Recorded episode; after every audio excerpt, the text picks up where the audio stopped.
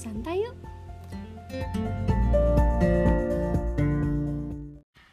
Halo guys. Apa kabar semuanya? Welcome back to my podcast Asik. Di episode kali ini, Eke alias aku uh, akan ngobrol dengan seseorang yang very special, asik. Uh, so dia ini adalah uh, seorang laki-laki yang saat ini bekerja di uh, one of the big four company yang hurufnya ada dua. Nggak mau nyebutin nanti orang yang kenalin diri sendiri aja. Please welcome to the one and only Franklin Emmanuel Supit. Gila, halo guys. silahkan memperkenalkan diri anda dulu dong. Gila ini aneh banget sih. Aneh banget. ih nggak apa-apa dong ayo cepetan kenalin Jadi diri tuh dulu ini sebelum gua mulai ini mikir tentang opening aja sampai 10 menit sampai 15 menit makan. Cuma buat naik mikir gimana cara membuka podcast ya gitu. soalnya aku rarely open the podcast depan orang biasanya sendirian aja Ya ini kan cuma berdua ya. Ya udahlah. ya udah gitu anyway oke sudah. please introduce yourself dulu Iya, jadi saya spesial tapi nggak pakai telur. Ih jayus banget takut Oke terus Ya, kamu pekerjaannya apa fieldnya Coba kasih tahu dong Apa? Field pekerjaannya apa Field pekerjaannya itu di bidang keuangan. Oke can you be more specific Iya, please lebih tepatnya di eh apa ya bahasa Indonesia -nya? Nggak tahu sih bahasa Indonesia, cuman intinya tentang due diligence. Ah, Oke iya. Udah berapa lama bekerja di field TSB Oh, saya belum lama, hanya satu tahun. Lebih, Oke lebih sedikit. Jadi belum tumpah. Ih jayus banget ya udah deh. Kemudian kita langsung ngobrol aja. Nah sebenarnya kenapa aku tuh pengen banget berbicara sama dia? Karena Jangan ketawa dong Karena dia ini yang banyak mengajarkan aku tentang Sebuah hal yang berhubungan dengan cuan Alias duit alias fulus Seperti judulnya Kita hari ini tuh pengen ngobrol tentang wants dan needs. Kamu udah tahu belum kita akan ngobrol tentang hal itu? Udah tahu dong ya. Udah karena di briefing. ini mohon maaf ya btw kalau misalnya backgroundnya ada tiba-tiba tadi suara motor lewat. Karena agak kurang profesional kita rekamannya di dalam mobil dan jendela dibuka gitu loh. Jadi kan suara masuk semua. Oke. Anyway uh, Soal, eh, jadi kenapa aku ngajak ngobrol si Franklin ini? Karena dia nih eh, untuk umur kayak kita nih yang ya bisa dibilang umur-umur emas yang sebenarnya belum nikah, belum punya keluarga, tanggungan belum ada, tapi gaji udah lumayan. Weh. Enggak, maksudnya- Ntar jangan lupa pakai efek terus tepuk tangan gitu. Kita belum se-advance itu kan. Oh, gitu ya. Sorry ya. Ya maksudnya uang udah lebih ada lah gitu kan. Tapi dia cukup mampu memanage uangnya untuk bisa nggak se apa ya nggak sehedon orang-orang seusia kita saat ini. Ya usia-usia emas inilah 20 pokoknya fresh grad sampai usia-usia sebelum nikah lah intinya seperti itu. Coba kalau menurut kamu sendiri nih eh, needs itu apa? Wants itu apa? Please jangan jangan pakai KBBI kalau menurut kamu tuh wants itu apa needs itu apa gitu? Ya needs itu susah sih kalau nggak pakai KBBI ya udah. karena gue tuh ngebedainnya simple gitu kalau misalnya needs itu ya kalau misalnya anggap aja hal itu yang apa pun itu ketika dihilangkan kita belum pernah nggak akan bisa hidup sama sekali. Oke. Itu needs. Oke. Tapi kalau wants ya itu masih bisa diperdebatkan dan masih bisa dinegosiasikan. Contoh kayak makanan gitu kan makanan makanan bisa jadi needs sama wants. Tapi makanan yang sorry yang apa? Kayak makanan yang mahal. Makanan di restoran itu wants. Karena sebenarnya lu bisa aja makan makanan dasar telur lu beli lebih murah gitu. Ya ya jadi gitu.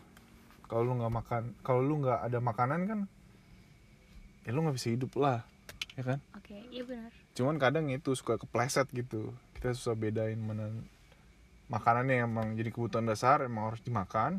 Mana emang yang nggak perlu-perlu banget kayak makan di restoran gitu. Ya dua-duanya makanan sih cuman ya satu lebih ke keinginan aja itu. Mau tau nggak fun fact? Aku udah sempat kepikiran kayaknya kamu bakal ngasih contoh soal makanan sih. Karena nih Sotoy, guys FYI aja dia selalu berkomentar perkara aku yang sangat suka eh, mencoba makanan-makanan yang menurut dia terlalu mahal gitu. Tapi kan ya ya balik lagi itu tadi sih karena aku sendiri kurang jago membedakan wants dan needs itu sendiri nah oke coba kamu kalau misalnya nih kamu lagi dihadapin sama oke satu momen misalkan Eh, di satu momen ini kamu lagi dihadapkan pada sebuah barang let's say apa ya handphone deh gitu Hmm. Nah, bagaimana cara kamu memilah menentukan gitu kayak oke ini adalah wants nih, ini adalah needs nih. Terus habis itu setelah nentuin itu kamu ngapain gitu?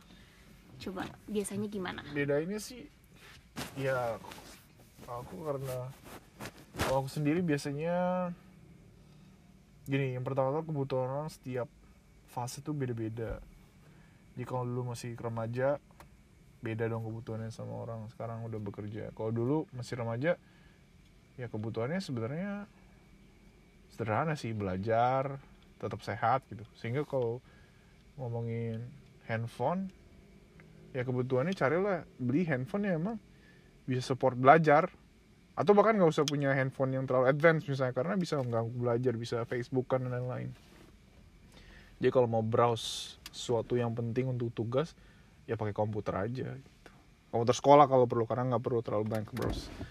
Nah kalau sekarang karena bekerja ya kalau secara pribadi butuhnya handphone yang ya ada WhatsApp-nya atau aplikasi-aplikasi lain yang emang orang-orang kantor tuh pakai kebanyakan. Oke. Terus ya itu sih. Sama ya itu satu lihat dari kebutuhan pekerjaan berarti kalau sekarang fasenya. Kedua dari secara pribadi orangnya gimana gitu. Kalau aku karena emang ceroboh jadi ya beli handphone yang seperlunya aja karena kalau hilang nggak terlalu nyesek. Atau kalau mau beli yang canggih. Karena kalau hilang bisa langsung di track. Atau kalau jatuh dia nggak terlalu nggak gampang rusak gitu. Tinggal pilih aja approach-nya yang mana. Oke, jadi basically kamu lihat kondisi saat itu, terus habis itu kamu lihat specification-nya gitu ya, kayak mana yang fits into you. Iya betul. Jadi yang pertama kondisi gimana. Kalau aku kerjanya di proyek kan, misalnya di tempat ya proyek lah istilahnya di tempat let's say konstruksi gitu kan, di mana mobilitas tinggi, terus resiko buat handphone tuh jatuh besar ya. Berarti carinya handphone yang ya anti misalnya anti anti apa crash atau anti ya apa pun itulah yang bisa bikin handphone itu intinya lebih kuat dari biasanya. Karena lihat kondisi pekerjaan. Toh jarang sih kalau orang di field tuh atau di lapangan pakai yang ada WhatsApp. Biasanya pakai telepon atau walkie talkie juga udah cukup. Mikirin budget gak? ya iyalah justru kan ya Prosesnya mana dulu nih? ya budget lah pasti. Mulai dari budget dari budget baru mikirin tuh mana yang cocok speknya. Tapi kamu Gitu. sendiri pernah ada mau gimana ya kayak kayak mungkin kalau bahasa sekarangnya pernah ada BM gak sih? Kayak aduh Ya, banyak banget. ini gitu. Nah itu gimana cara kamu manage-nya sih supaya kamu tahu kayak oke ya ini kan cuman wants doang gue belum terlalu butuh dan kebetulan budgetnya eh, belum ya ad- mungkin ada mungkin atau mungkin bahkan belum ada jadi mesti ditahan dulu gitu. Kayak gimana cara kamu manage ketika kamu lagi mulai BM Hmm, latihan sih sebenarnya. Maksudnya? Ya mulai dari hal, -hal kecil misalnya tadi makanan contoh misalnya kecil makanan. Nggak usah ke handphone dulu lah.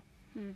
makanan sih ya makanan gitu kadang kalau emang pengen banget makanan mahal padahal sebenarnya yang dibutuhin buat itu ya ditolak gitu. Jangan mikir aja kayak oh kira-kira dengan uang yang akan di spend untuk makanan lebih mahal itu selisihnya dengan jadi pilihan antara yang makan restoran sama makan di rumah gitu. Let's say yang lebih murah biayanya selisihnya tuh bisa dipakai buat apa aja. Bisa misalnya bisa aja dipakai buat makanan intinya buat hari-hari ke depan lah gitu atau buat apa pun itu bisa dialokasiin tempat lain Oh jadi intinya kalau misalnya kamu lagi DBM, kamu lebih kayak ngelihat opportunity cost-nya gitu ya kayak oke daripada kalau misal kayaknya lebih baik uang ini bisa gue pakein untuk beli ini, beli ini, beli Iya. ini. Kalau beli ini malah jadinya nanti gini gitu kali ya. Iya. Tapi sebenarnya itu ada ada juga alasan lainnya karena orang tuh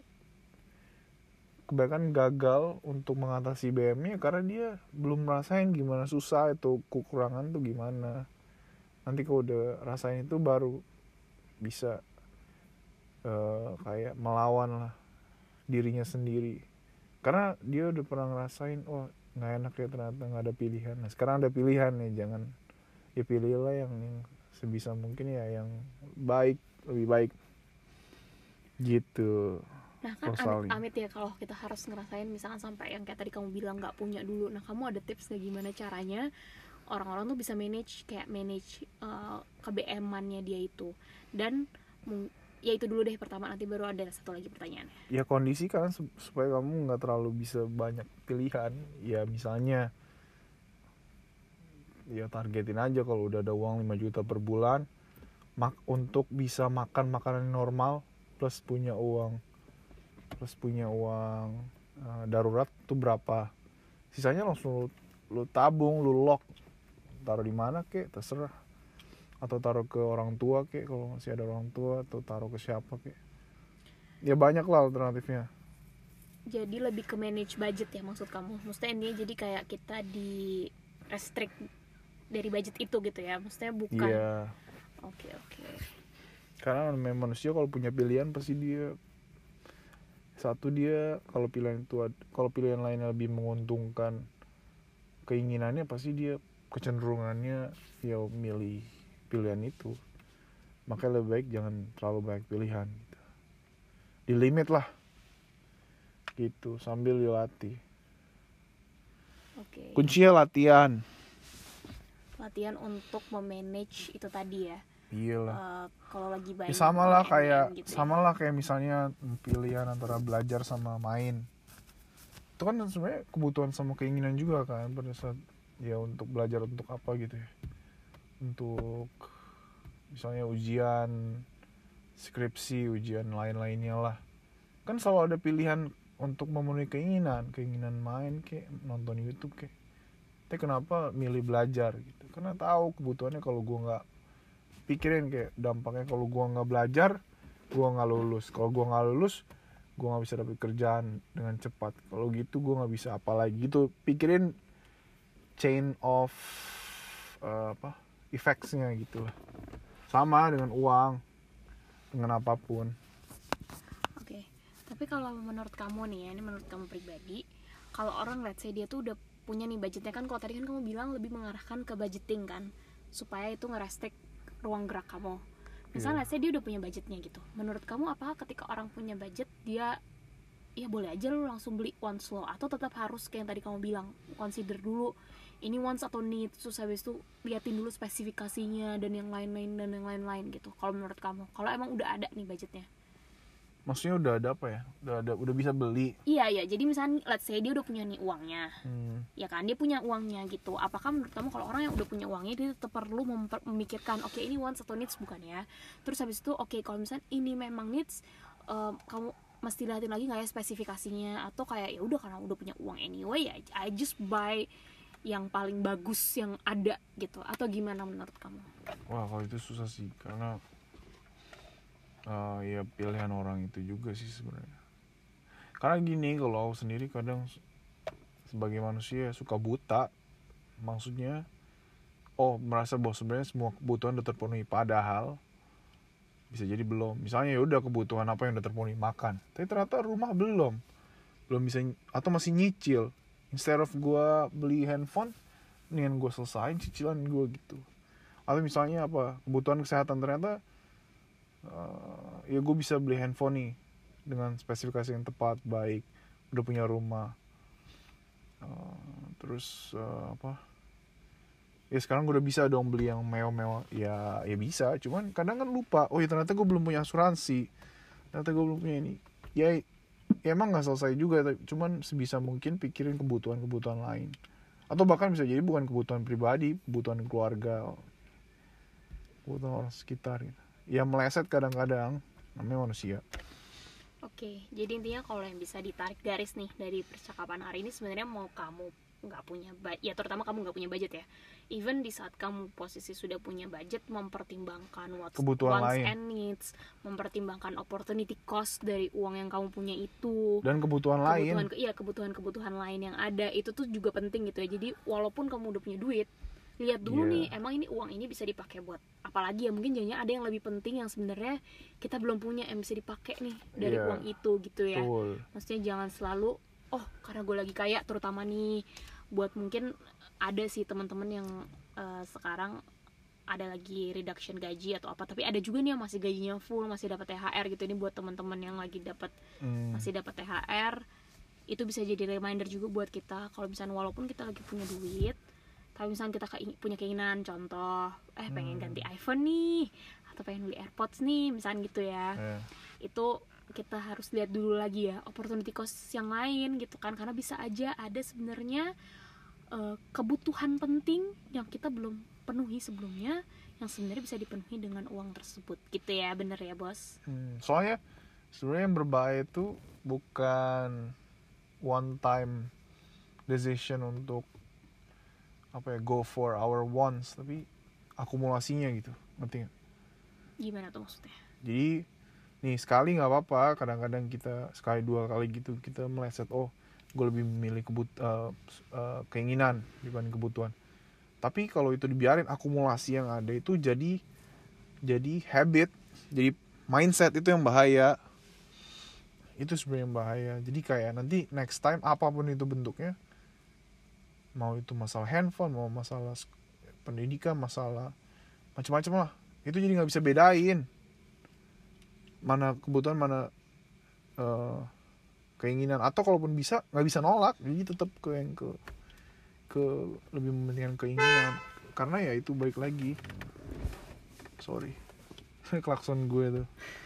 Sorry guys. Gitu. Jadi jadi pada akhirnya nanti in the long term sebenarnya efeknya adalah kita tidak bisa memilah antara nggak bisa memilah mana kebutuhan dan keinginan atau tidak bisa menolak hasrat buat uh, go for keinginan itu sendiri gitu. karena udah terbiasa Hmm, justifikasi. Oke. Kayak gitu.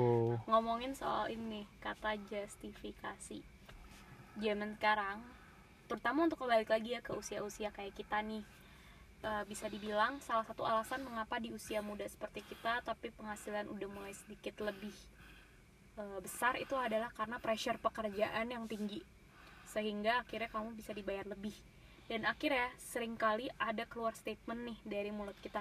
Gue udah capek kerja ya kali gue nggak boleh kasih hadiah ke diri gue sendiri. Gue udah susah payah.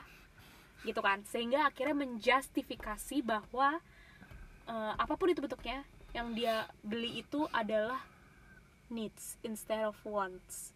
Nah bagaimana pendapat kamu tentang eh, mungkin apa ya view atau statement seperti itu?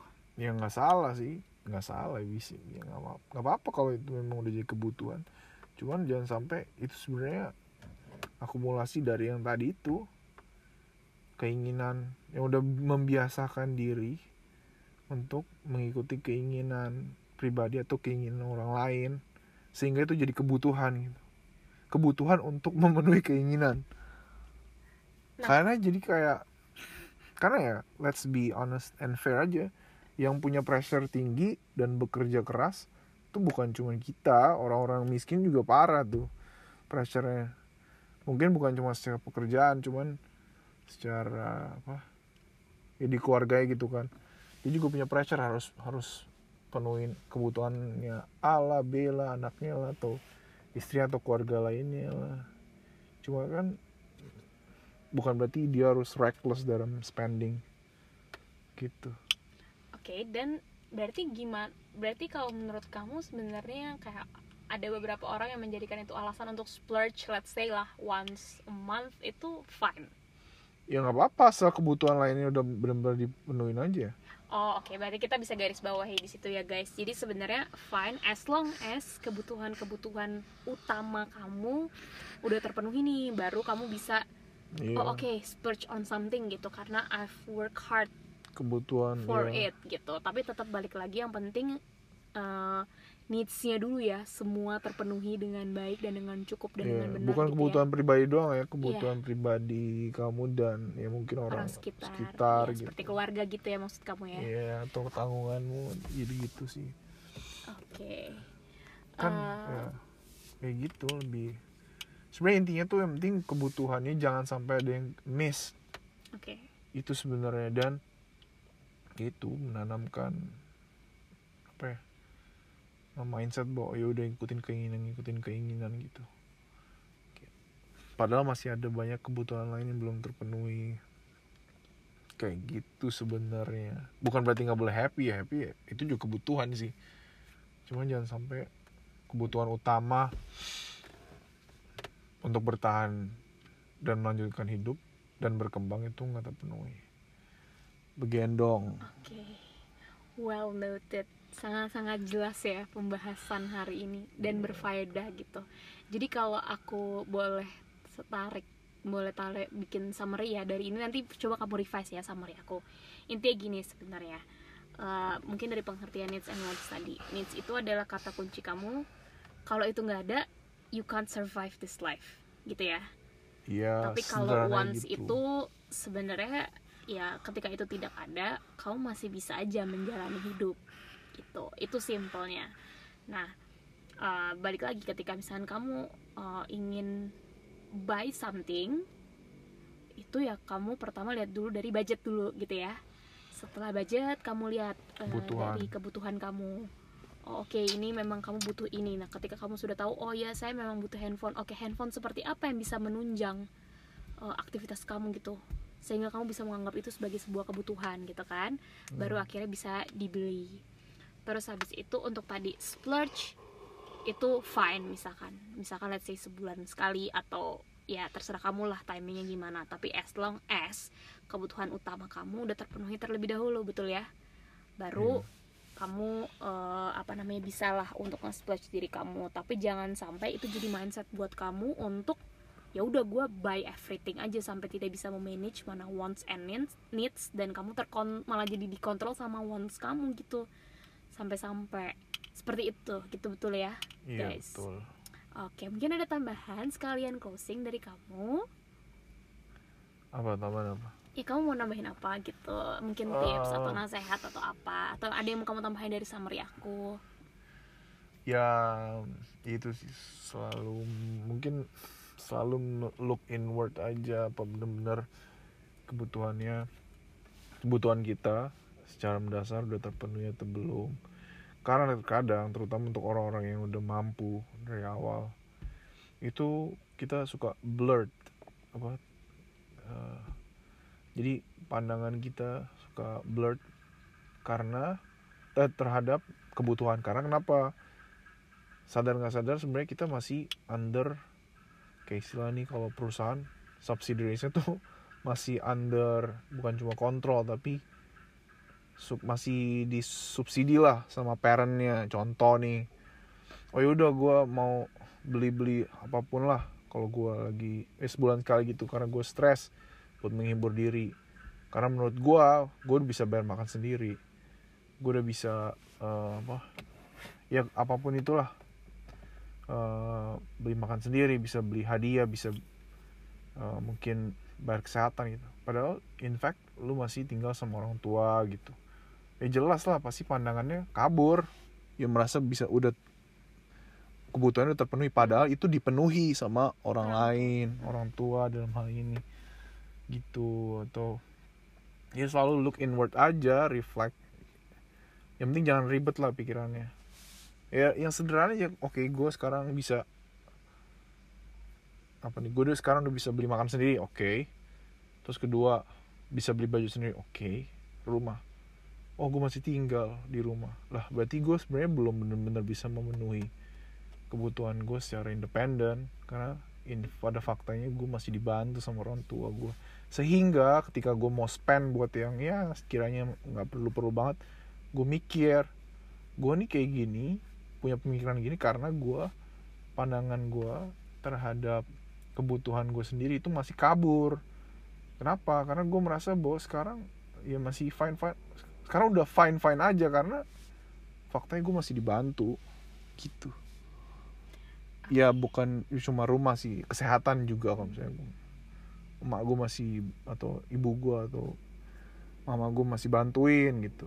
Bantuin apa? Bantuin ya misalnya bayar asuransi atau kalau sakit ditalangin dulu atau ya macem-macem lah. Atau misalnya mobil gitu. Oh iya mobil. Ternyata gue ternyata gue masih pakai mobil orang tua gitu. Atau misalnya servisnya juga masih say, masih bayarin. Sekarang sederhana aja pikiran kalau itu semua nggak mereka provide lu bisa nggak bayar dengan gaji lu sekarang? Kalau belum bisa berarti kebutuhan lu bisa terpenuhi sendiri. Begitu kurang lebih. Luar biasa. Terima bener kan? kasih banyak. Iya, makanya harus baik belajar dari orang-orang yang lebih sulit. Karena mereka yang lebih hebat dalam memenuhi kebutuhan pribadi bahkan memenuhi kebutuhan orang sekitarnya sekitarnya gitu. ya benar sih melihat ke bawah tuh sering kali malah jadi lebih banyak dapat pelajaran ya pelajaran hidup sih terutama gitu ya Benar Iyalah. Iya, iya. terima kasih banyak buat kamu Franklin Sama-sama jangan lupa honor. Tunggu ya. sharing eh, buat aku dan buat ya siapa pun yang mendengarkan ini mudah-mudahan bermanfaat mudah-mudahan terutama untuk usia-usia emas kayak kita gini bisa lebih memanage lah wants and needs kita supaya kita juga bisa punya apa ya namanya eh, keuangan yang semakin lama semakin stabil pada akhirnya gitu ya karena kita udah mampu untuk manage ini. Gitu kali ya. Oke thank you so much semuanya yang sudah dengerin. And I'll see you on my next podcast Bye. Bye.